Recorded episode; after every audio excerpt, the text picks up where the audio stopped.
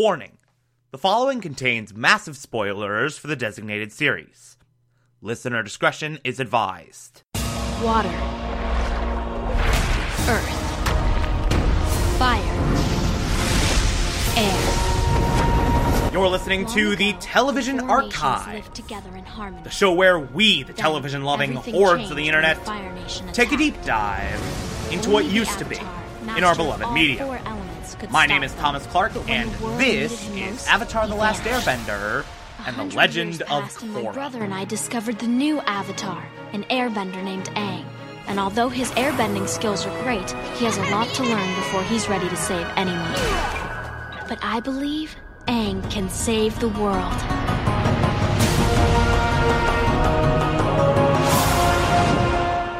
Today we will be discussing The Legend of Korra, Season 3, Episode 12, titled Enter the Void. Uh, holy shit! This episode's amazing. It is absolutely phenomenal. So, this is the penultimate episode of the season. So we're getting into our final battle between Korra and Zahir. Uh, we're kicking that off. We're starting to get close to the climax of this season. And you really do feel that in this episode. Because not only is this episode basically just one big action sequence, but it is also so tense and grandiose and just starts and then just keeps going and going and going and going and going and it just never stops like right from the moment that title screen comes up to the end slate you're just like glued to the glued to the screen just grabbing your chair white knuckled tension all throughout like this is such a magnificent episode in pretty much every possible way. So this episode begins.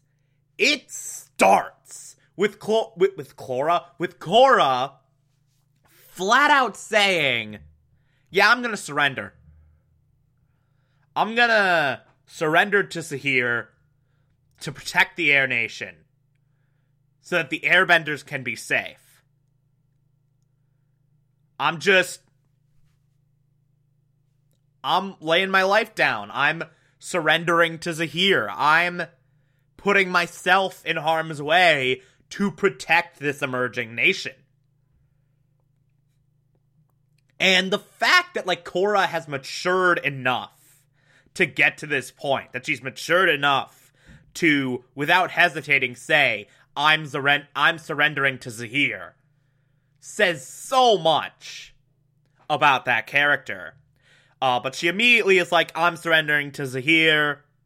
She radios Zahir. They come up with terms. So basically, what's going to happen here is Korra has to go to Laghima's Peak, give herself up to Zahir. As soon as she does that, the Airbenders will be given up to Mako, Bolin, and Asami. So that's happening. That's how it's supposed to go anyway. But then the trade off happens, and it doesn't go that way at all. Turns out Zahir is an asshole, and this whole thing is a trick. This whole thing is a ploy. The airbenders aren't there except for Tenzin. Like, they put Tenzin there as a misdirect, but all the other airbenders are just tentacle lady filling up airbender clothes with water, making them stand up to look like they're people in the shadows. Which is actually really, really cool, but Korra wises up to this scheme as soon as Mako is like, hey, there's no airbenders here on the radio. So she's already cuffed, but immediately just goes into fighting Zahir. She fights Zahir while cuffed, which is badass. Uh, of course, the Metal Benders, Lin, Suyin, uh, and also Tonraq are on the cliff's edge, waiting for exactly this to happen. So they emerge, and we get a big epic fight sequence. Uh, but before we talk about that fight sequence, we should talk about what happens at the temple, because my god. So the fight breaks out between Bolin uh, and the Lava Bender. Bolin, Mako, and uh, the Lava Bender and Tentacle Lady. And Tenzin is freed in the process of this and reveals the airbenders aren't here, they've been moved. So this fight is going, and then Tentacle Lady is like, yeah, just bury them. So this lava bender just drenches this temple in lava. Like he's just backing away and turning everything to lava. Everything that is rock is becomes lava. Does rocks float on lava? the wise words of Gavin Free. Does rocks turn into lava? They do in this case. so now we get this epic escape where Mako and Asami are trying to cart away this injured Tenzin as Bolin is trying to slow the lava down. He's constantly putting up rock shields. And they're just limping forward. They're going through this escape. Then Bolin does that like side tunnel thing. And they go, and then they end up being cornered on the edge of this mountain, nowhere to go. The lava about to burn them to death. And then Bolin freaking lava bends. In this moment of desperation, he finds this higher ability he's been clamoring for, but it's not metal bending as he thought it would be. It is freaking lava bending.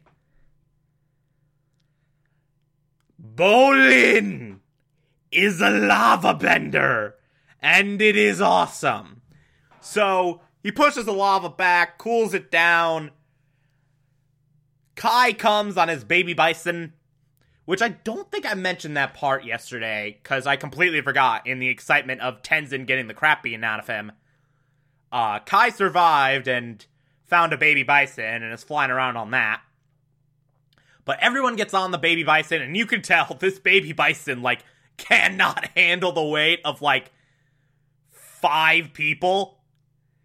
It's just, like, everyone gets on and just, like, like, it can't handle this. It's just limping along. Uh, but the baby bison flies away with all of them somehow. And then we get one look back at the temple, and it is fully lavaed. Like everything is lava. And it collapses and it's destroyed. So the Northern Air Temple, one of the four pillars of the airbender community, wiped out, totally gone. God damn it. So, that's a thing. But let's go back to this peak where Korra is in this epic fight with Zahir. Tonraq joins in. Lin and Suyin are going up against Combustion Lady. It's awesome. It's so freaking awesome. Everything about this. Korra and Tonraq are going up against Zahir. At one point, Zahir flat out pushes Tonraq off the mountain, and Korra thinks he's dead. Now she's pissed and just lashing out at Zahir in such an aggressive way. While all this is happening, like Lin and Suyin are fighting Combustion Lady, and Lin's like, I'll draw her fire. And we have this tender moment with sisters of Lin saying, I love you, and then going out to maybe die, although that doesn't happen.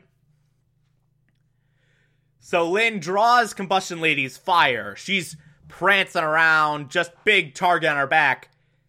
And Su Yin comes up behind Combustion Lady, wraps this metal mask around her head as she is firing. And then it cuts to Zahir in like just stunned silence. So I guess what we're supposed to believe here is Su Yin put this metal mask around Combustion Lady's head, and then she blew herself up, and then she blew off her head. I guess that's what we're. If that is the case, if that's what actually happened, if she like literally just blew her head off, that is dark. That is dark as all hell. And I'm kind of amazed that they would even hint at something that bleak happening. Holy crap. what the hell? Hey, this is a kid's show, remember? This is a kid's show. Next time anyone tries to tell you, why are you watching Avatar? Avatar's a kid's show. You point them to this scene. You point them to this scene of Legend of Korra and be like, screw you! That lady blew her own head off, I'm assuming.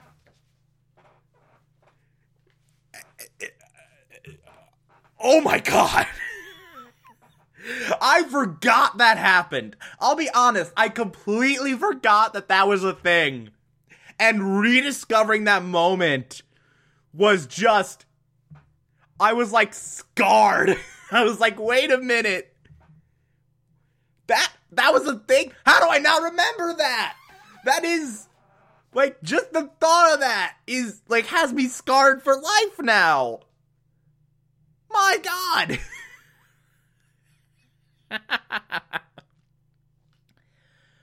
uh, but eventually, Zahir defeats Korra and carts her away. Lin and Suyin have Zahir cornered, so they think. And then Zahir saying that Enter the Void poem again just steps off the mountain and reveals that he can fly. Zahir can fly.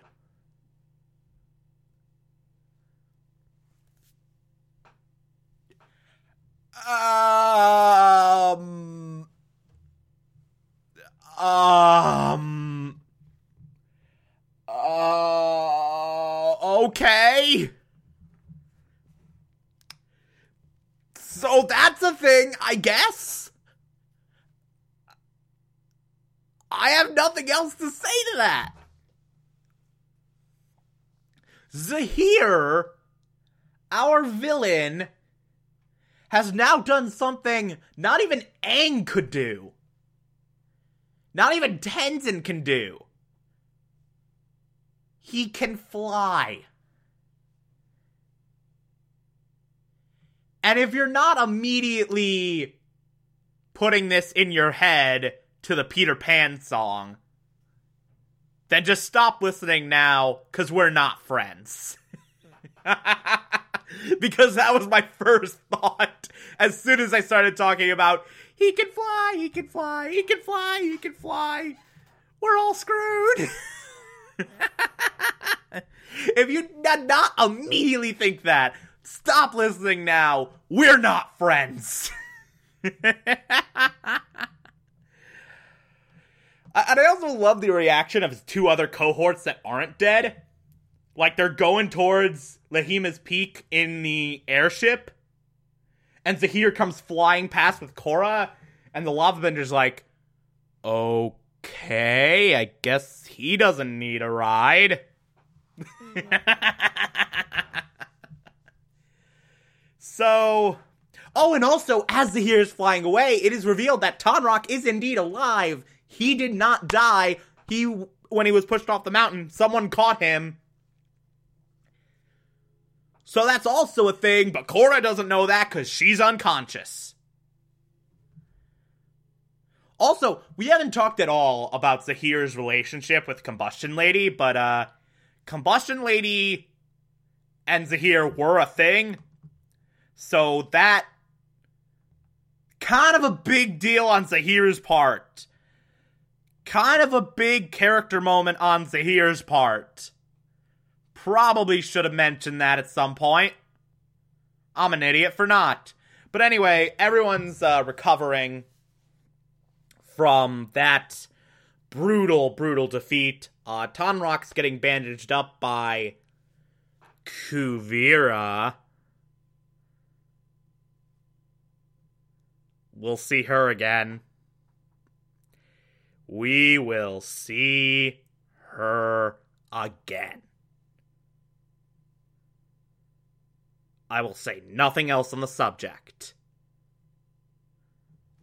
So, then, uh, Baby Bison crew, Kai, Tenzin, Mako, Bolin, Asami come back. And, like, they basically exchange crippling defeat notes. Uh, temple's destroyed. Okay, okay, that that's bad. Uh, Zahir can fly. Okay, that's also bad. Meanwhile, Kai's like, hey, I have something to tell you. Hey, hey, hey, hey, hey. And eventually it's just like, I know where the airbenders are. So apparently the airbenders are in this cave. So they go, uh, they find Doogie, and they go to this cave to save Korra and all the airbenders. And then we get our ending where Zahir is talking about his ability to fly and how he definitely did not know that was the case. he wasn't sure he could. Talks about uh, Combustion Lady's death. And then goes in to see uh, Korra, who he has chained up and he has this brief discussion with Korra, And then is like, bring in the poison. And so we see this like gray liquid like being bended by some random waterbender. Who cares about him? But like this really creepy looking gray liquid. This really creepy looking gray poison that we can only assume is about to be shoved right into Korra. And that's where it ends. That is the cliffhanger we are left off on before the season finale. Which, oh boy, get ready for that. Get ready for us to talk about that on Monday because that's going to be a whole thing. That is going to be a whole thing in and of itself. And I will I'm going to shut up right now because if I don't, I'm going to accidentally spoil something. Let's just leave it at this. This episode was great and the finale is going to be something else.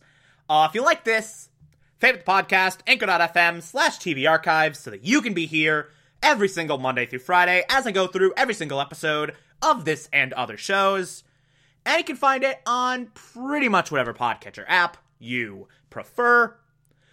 Feel free to call in as well. It's as simple as just a push of a button on the Anchor app. I will play those on the show from time to time if you feel so inclined to send those in. Follow me on Twitter and Instagram, TomTom4468, and support the show. Patreon.com slash Thomas Clark. Pledge just a dollar a month. I appreciate everything I get through there. Or, if that doesn't work for you, you can also support the show directly via Anchor. I appreciate that as well. On Monday, we will be discussing The Legend of Korra, Season 3, Episode 13, the season finale. Talk to you then.